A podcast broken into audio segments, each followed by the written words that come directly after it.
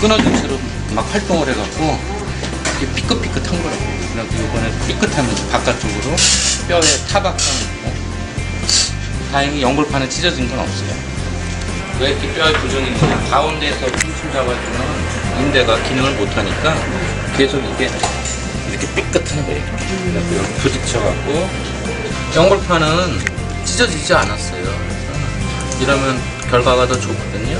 연골판은 깨끗해서 전방 숫자 있는 원래 없어요. 거기다 녹아서 없어요.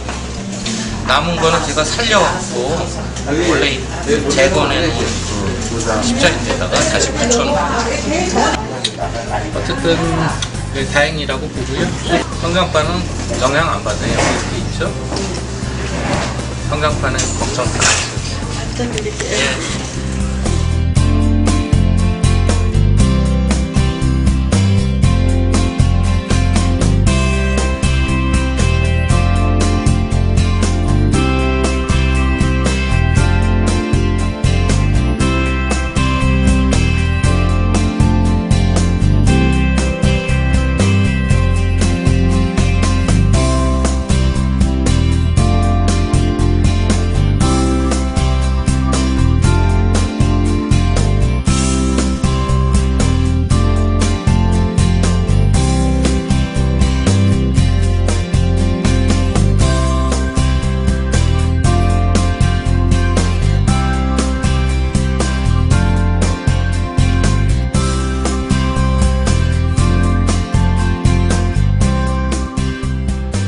이거는 17살 어, 학생인데 6개월 전에 전방십자인대가 끊어졌어요. 근데 전방십자인대 끊어진 채로 계속 운동을 하다가 무릎이 자꾸 빠지고 통증이 생겨갖고 다시 병원을 왔습니다. 그래서 우리 병원에서 이대로 계속 쓰면은 무릎에 관절염올 위험이 있어서 전방십자 인대를 다시 타각건으로 재건을 하- 다시 만들어서 인대를 복원하는 그 수술을 하고 있습니다.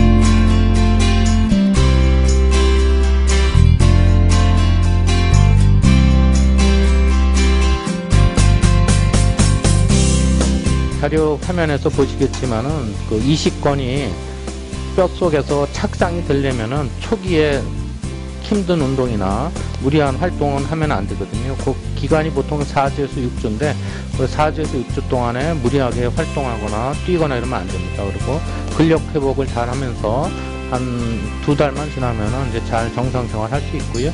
그렇게 초기 재활이 중요하고 3개월 되면은 가벼운 조깅 할 수 있고요. 6개월 되면 뭐 축구도 가능하죠. 일단 아주 어린 나이면은 성장판이 다치고 하는 게 좋습니다. 하지만 이 분 같은 경우는 이제 거의 성장이 마무리되는 시기이기 때문에 성인과 같이 어, 해도 큰 상관이 없고요. 어, 너무 어린 경우는 전방입자인대가 파열됐을 때는 기다렸다가 성장이 멈, 멈추고 하는 게 좋겠고요. 하게 되더라도 성장에 영향을 받지 않게끔 비교적 이 터널을 중앙으로 뚫어서 하고 성장판을 지나가지 않게 하는 그런 테크닉으로 수술을 해야 됩니다.